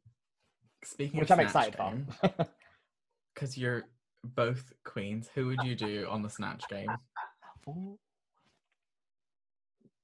yeah, Presh, what would your snatch game character be? Me. Um, Yeah. and we talked about this a lot. We, you know, we talk about this in the dressing room, and people go, "Who would you do?" And I went, "You see, I, I'm not very good with accents. I can't do, I can't do, you know, any the Geordie accent. I'm not really, I'm not very good at accents. Like I have a Yorkshire accent, but I wouldn't want to do someone from Yorkshire because it'd be obvious for me to do someone like Mel B or yeah, something because it fits my accent. You see, what I would do is I would do someone probably iconic, maybe like the Queen or someone like that, but I would do it in my Yorkshire twang. I wouldn't do it yeah. how she is perceived. I'd be like, oh, bloody hell, my feet are killing me. Get these shoes off. Those bloody dogs have been on back, back, back. oh. And this is the thing, no one thinks to do that with Snatch Game because they think we have to make it Yeah. accurate. And I'm for me, like, them. I, I can't do it. yeah, I, I would, like you said, I'd want to do the Queen, but just make it a proper working class, like miner's wife. Exactly Like, Do it. because I think if you're going to show, like, like Lawrence Chaney, I want him to do someone not Scottish, but just do it as Lawrence Chaney. Yeah. Like, yeah. Imagine Lawrence Chaney doing Maya Angelou. yeah. Would you know that Scottish accent? That'd be outrageous. Hey up, Ru, it's me, Maya. That's what I want. I just want something like abusively hilarious. Yeah. I think I could see you doing it. I mean, I've said it before with the look. I think you could do a beautiful Bet Lynch. I was gonna say Jane. McDonald's. Stop. McDonald's. That's because when you said Mel B, and I was like Mel B. I mean Jane. Jane's from Wakefield, but yeah, Jane. Yeah, Jane's iconic. But I know, do you know what? With the UK, I'm surprised no one did Jane McDonald last year. you never know. Maybe this year. Maybe this year. I hope so. I know we've already seen Cherry was going to do Nikki Graham, was one of her ones from Big Brother, which I thought would have been hilarious. but Coco, who would you have potentially done for Snatch? Oh, I've always said I would. I'd do Fanny Cradock. Yeah. I'd have the bald cap like right the way back. The wig, the hair starts at the back of your head. Yeah, but then the hugest big front you could, and then every question I'd just be doing a new recipe with the most bizarre um, ingredients ever. Yeah, just raw mincemeat punched into a bowl. The, poor girl next to me, ended up with the chicken on her head. Just yeah. like, I don't mind sabotage, you know, a few marbles, break someone's leg on the way. Well, Mm. okay, you might as well. I don't know. I'd probably do something like Dot Cotton. I'd just choose like an or, or Hayley You Cropper. can't just can you? So you'd no, have to you do, don't do it June Brown. do- I'd do June Brown or whatever. I don't know what Hayley Cropper's actress is called, but I'd have been her, and I'd just be like, "Hello, Roy." I could not do anyone British. It would just not work.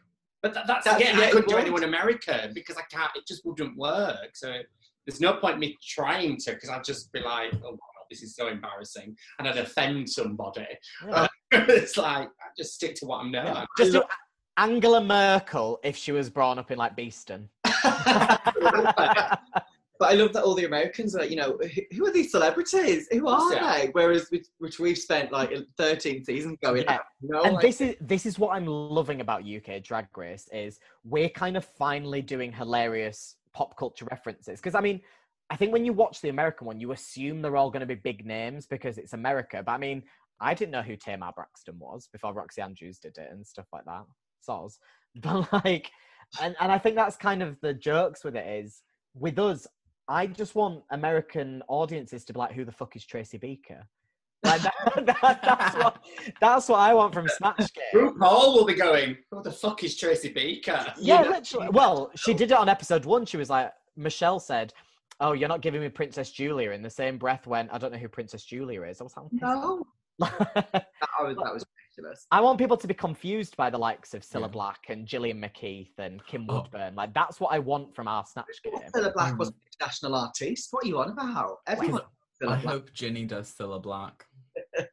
I, y- yeah, Ginny does a good Cilla, and I'm kind of hoping it happens. Yeah, but I also like because the Vivienne does a really good Kim Woodburn. I'd love to see a Kim Woodburn snatch game. Oh, everyone does a good Kim Woodburn. Kim Woodburn's not that hard to do, though. I don't. No, Kim Woodburn would have been my snatch game until I watched her season and saw her do an impression. I thought, no, well, I can't do Kim Woodburn if I was ever on the show now.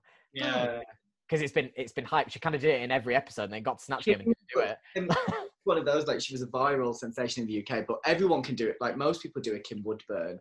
Yeah, kind of- it- it's just like a oh my love. Yeah. That's all you need, and you, but you're there. Donald Trump like absolutely hit it out of the park. But that was because she over, you know, she took those stereotypes of him and she over accentuated it kind of thing. Yeah, That's Yeah. that worked. I mean, you look look at last year. There was some really weird choices of characters last year. on Yeah. Snatch. David Attenborough, an interesting one. oh, Rue McClanahan. David, yeah, David Attenborough, Mary Berry. That, Oh, no, I- that was good Very, though. very works for me there. For like you, for like you you jokes not about the think- Yorkshire accent. Do you not think Mary Berry not like Mary Berry, and I thought that was funny. But Blu looked like not Mary Berry? She looked like Gary Oldman in Interview with the Vampire. oh my god! Oh yeah, Wow! And now I've said it. That's all you're gonna see. it is. I, that yeah, I think you're Oh. right. Google it. wow. For the youths in the audience, please Google Gary Oldman. Go Google. Go Google. Interview with Vampire Gary. Is it? Yeah, that one. yeah, it did it. That was a bad choice. You know, poor Davina's choice. She she was going to do Margaret Thatcher, and she went for Julia. whatever her name, Julia Child, who I we also saw Milk fail at on her season. But why? Julia Childs has kind of become the new do Beyonce at Snatch Game. Like you're gonna go home if you do it. Those funny elements of them, you know, like you know, she just it's a recipe thing. But the funny thing, like I do find it credit because we watch her, she has all these eccentrici- eccentricities, and she's actually funny to watch. Not intentionally, she just no, she's just this like hateful old there's lots there to work with in how she Yeah. catches. Whereas the others, I'm like, well, they don't have these significant features to hold out. Beyonce is so well produced in how she presents herself to the Exactly. world. You can't manipulate anything like that. Yeah. No. That's And why it you go- your own spin on it. Whereas I'd be like, pass me a tinny. I'm going to have a little can of beer. Yeah. Like, oh yeah. And this is the thing, we, we saw Alexis Mateo do that originally with Alicia Keys. She made her a drunk, pregnant lesbian. Oh. There was no Alicia Keys to it, but the jokes were funny. And that's the thing, it's like I'd almost want to do like a global megastar, but then make it uh like you said, just do go full Yorkshire, but do it someone that's like a notorious like I do Theresa May as a Yorkshireman. Well, yeah. Know, I, do I do whole- some, I do, I do Celine Dion and go, they think I'm from, uh, from Canada. I'm not really. I'm from Barnsley. Yes. Uh, I just put it on because it sounds a little bit more continental. Yeah. I wanted to sell my records abroad. Lulu Bookershey avec moi. That's all I learned at school. Oh, well, a bibliothèque. I just wanted to be in Eurovision, but secretly I'm from Hare Hills and it's I a will lovely do.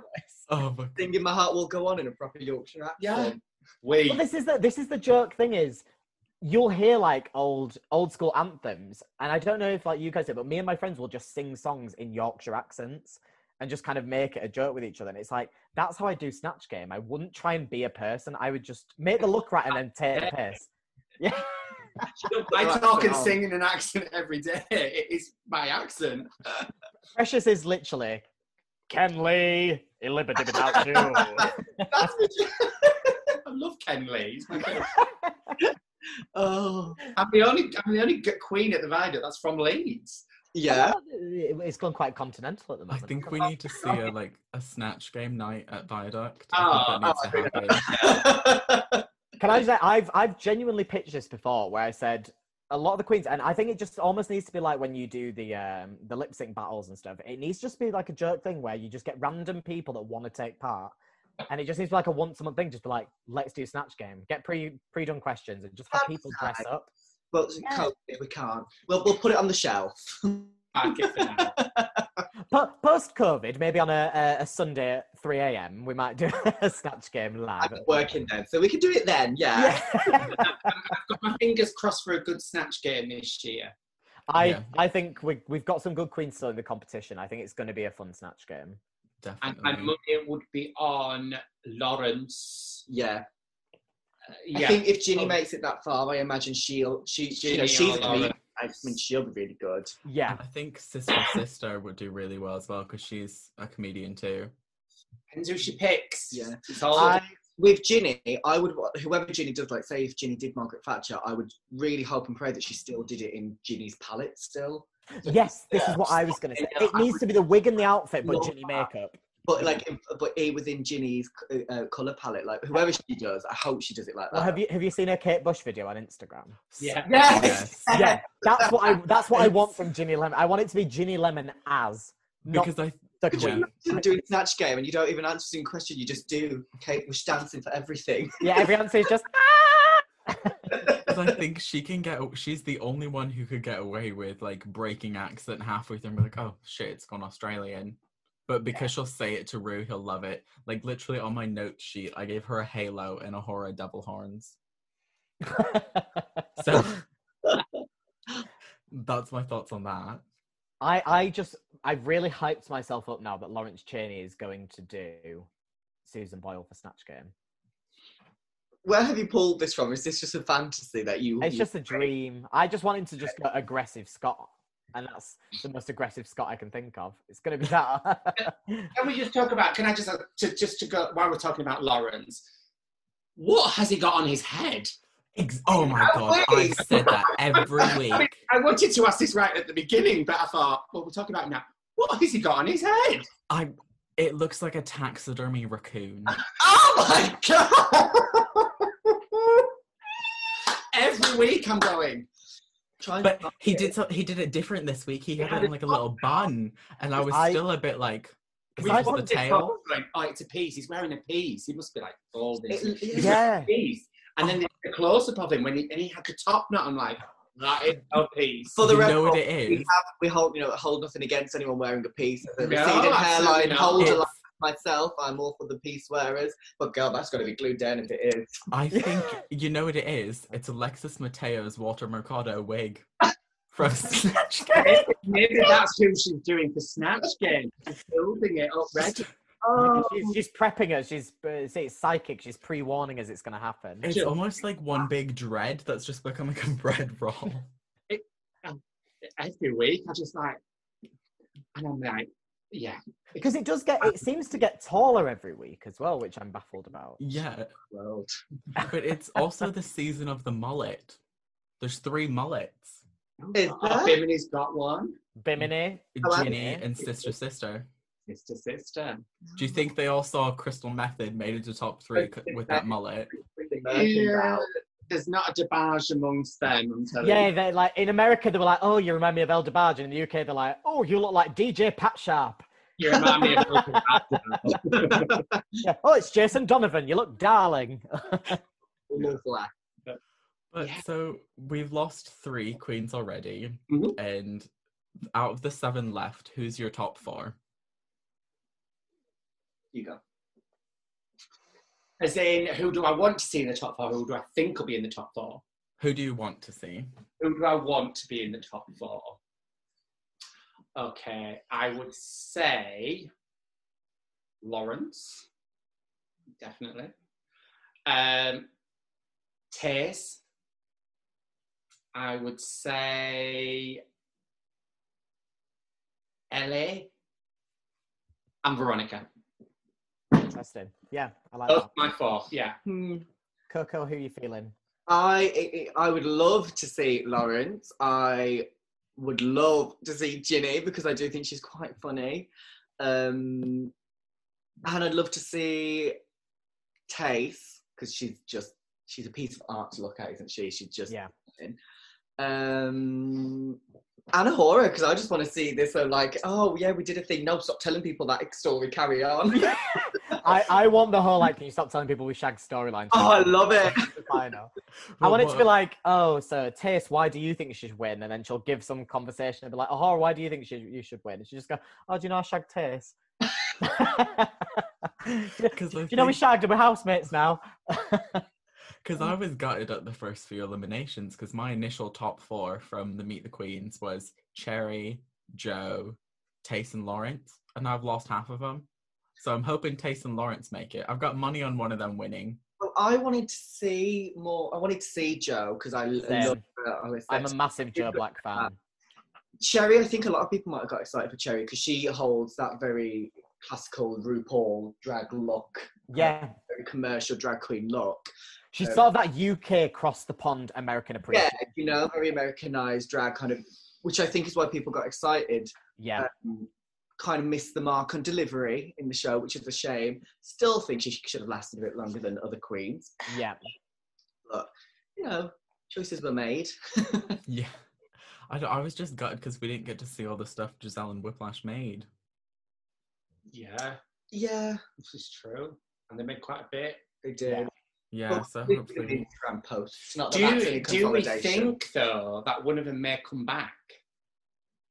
I this is the thing. I I've been expecting they're going to try and Americanize the show this year and do a who's coming back sort of plot twist. Out, out of the let's say it's just it happens next week. You've only got three queens so far.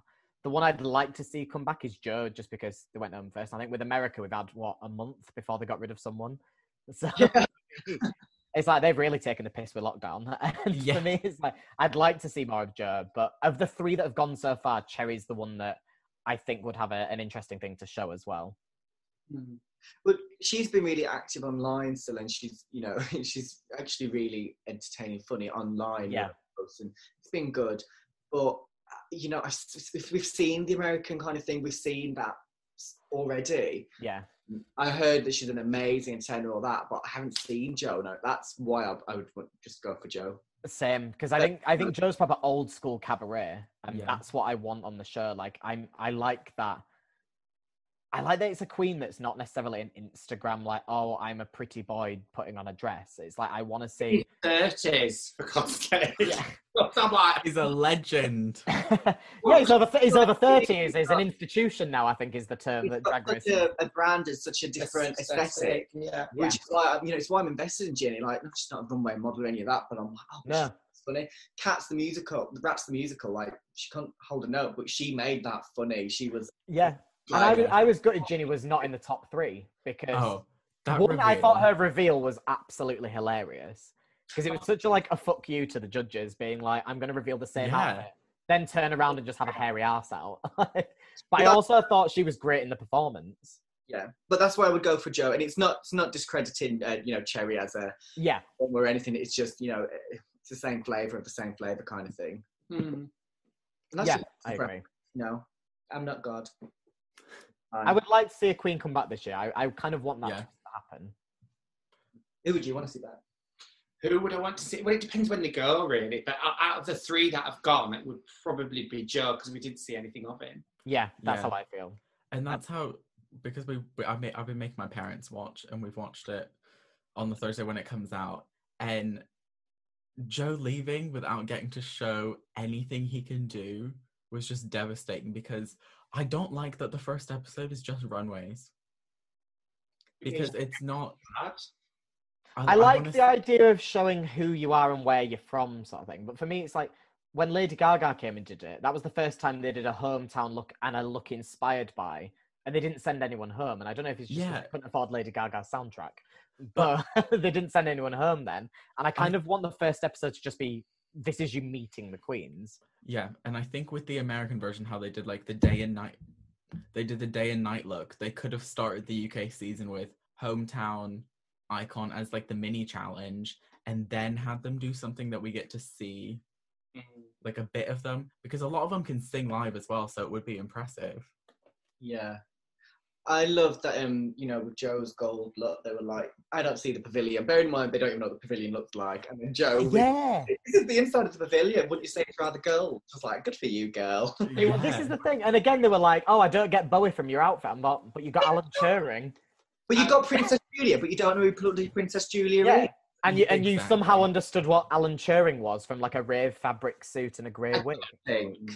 He would be churning in his grave. That's what he yeah, it would.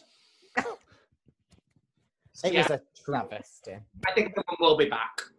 I hope so. I really am excited for like the twist. Yeah, there definitely needs to be Oh. one. is. But we've got seven weeks more, so fingers toes crossed we get some sort of re reunion, I suppose. Seven weeks before the next cycle of drag Ra- race restarts. Oh my god. Well, I'm- this is the thing as well, because obviously we've we were supposed to have this what October, November last year, and because Yeah. of what happened with COVID, it paused. Um, and I think the reason they're kind of overlapping it with the American season is so that we still get the one that was due this year, October, November. So I think we're going to get two UKs this season. I think so. Fingers crossed. Then you've got Australia, and then you've got All Stars. All Stars. That's the Which one week is it? after Yeah. America finished. And I then you've got like. Holland, Got a channel. Holland, Spain, Spain, oh, Spain. Canada, Canada. Canada's Thailand. Oh, Thailand has stopped. Thailand ceased after two seasons. yeah. Oh, Canada's was interesting though. Canada's was interesting. I like the Queens on Canada, but I think definitely the first few episodes of UK Drag Race has been very similar to Canada's judging. yeah. it's Because a bit I, questionable. I did an interview with Jimbo a couple days ago, and I said that to them. I was like, "Do you agree that the judging has been very Canada's Drag Race?"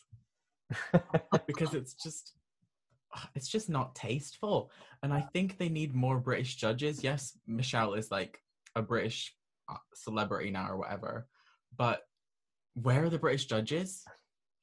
You wouldn't send um, bloody Graham Norton and Alan Carr to judge the Holland version, would you?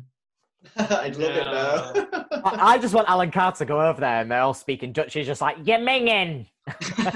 Because I'd kind of like to see like the Canadian version where they had maybe like Viv be a judge or like Davina, someone who knows British drag.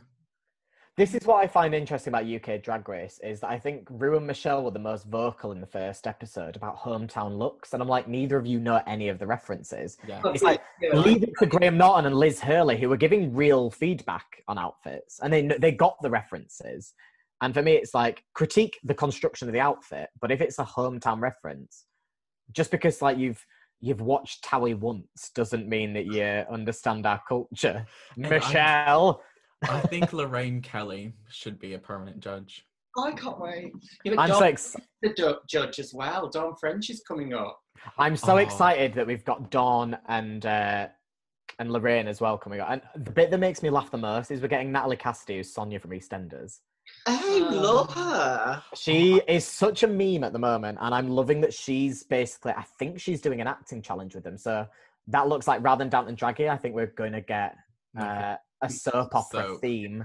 We need a soap. And if she doesn't bring her trumpet to the main stage, I'm going to be furious. Because I, I can't believe they've done Dawn French but not Jennifer Saunders. Mm. She might have been busy. They could have given like RuPaul the day off and brought them both. yeah. yeah, just swap out Ru and Michelle for the day and just get Yeah, French and Saunders. French and Saunders. Absolutely. And don't forget Joanna too. This is the thing. Oh. I'm surprised no one did Patsy Stone as a gay icon. You see, I would have It's done. characters, it's copy, it's um, licensing. But you could have done Joanna Lumley and just dressed up Yeah. If uh, Lawrence Chaney did uh, Diana Rigg as the Avenger. as the Avenger, yeah. And for me, the first thing when it says gay icon, I'd have either have done Pete Burns circa Big Brother era with the gorilla coat. Oh god, yeah. and I'd have been like, I want my coat back. or I'd have come out and I'd have done Patsy Stone. I think they'd have been my two obvious, that's my gay icon of culture, I think. But Yeah. it's going to be an exciting bloody season, isn't it? It will. And as we sort of wrap up, where can everyone find you? Well, once the world is open, they can find you both at the Viaduct in Leeds. And while it's closed, you'll see Precious in Holbeck. oh my goodness. Girl's gotta get her coin. Yes, you can catch us every weekend at the Viaduct Show Bar in Leeds. And do you want to share your social medias and stuff as well so they can? Well, you can follow me on Instagram um, at Coco. Um, uh, child friendly, I think. Just you know, I'm not. And Precious, McMi- Precious McMichael, you can find me. And I'll link both of them in the description as well. And we have an episode with Coco coming out on Friday.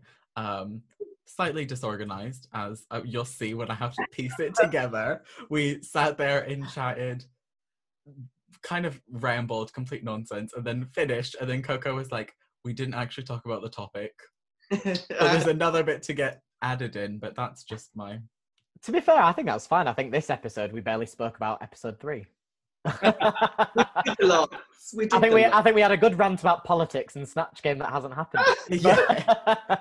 but it's so weird because there's no Viaduct live at the minute or the stream. So this is like, it's still Saturday night and I still get to see both of you. So I'm happy. try and get us. Let's say it's, it's nice to see you both sober. I look forward to the next time we see you.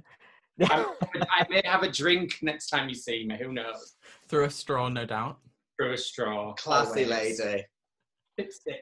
Yeah, and if you watch the Viaduct uh, stream, you'll know as well that um, the rule with Precious drinking is if it doesn't happen on camera, it doesn't count as a drink. Um, so every time she gets tipped, she does end up taking Jaeger bombs on on camera. So please feel free to keep tipping her because it's quite hilarious watching her not be able to pronounce like Martine McCutcheon by the end of the night. Uh, we not talk about my mistakes. Can you all remember the one that nothing worked? The music didn't. so embarrassing. oh, these things can do and will happen. Yeah. Anyway, I'm a professional. All right, so we'll see you on Friday with the interview, and then you can catch Harry and I every Monday. Um, we will have another special guest next week. We do not know who yet. It's not me or Presh, we'll promise you that. if you don't have anyone, we will see you next week. Yeah. Can we just make this a thing every week? Just go, and our next guest is oh, Pressure, Pressure Coco back. They're back. They clearly haven't got anyone else. They kind of Yeah, they're like, "Uh, sorry guys, we, we did have Winnie Mandela, but unfortunately, there was a booking conflict. So you'll see us again with Precious and Coco. You don't make us the Jodie Harsh of your podcast. Yeah, be like, Jodie, how was your experience on Drag Race? She was like, was I on it? But if you do want to come back on, do you want to do the finale? oh, we could do it. Yeah. could be- this is could our genuine Cam. open interview. Please come back from the finale because we were Yeah. going to have aggressive opinions that I think we're going to need to share. Oh, yes. Yes, we'll come back. That oh, so you you heard it here, folks. It's Come back. They'll be back for the finale in a few weeks, which is exciting. Um, and yeah, Harry, do you have anything you want to leave on? Um, tune in next week. We get Lorraine Kelly. S- Snatch game will be happening soon, but yeah, this is. I think next week is the last pre-lockdown episode, so I'm excited to see what the change is going to be. Then they go into their Primark little cupboards. Yeah, then then you get your uh, your little payment booths that they all mm. sit behind. So I'm RuPaul excited. until three. Yeah, because I know Dawn French said that she was one of the first judges, I think, to be part of the the lockdown brigade. So I'm excited to see where it goes post Lorraine Kelly. It'll be interesting. But we'll see you all very soon. Well, And we'll see you two at the finale. hey, bye, Bye. everyone. Au revoir!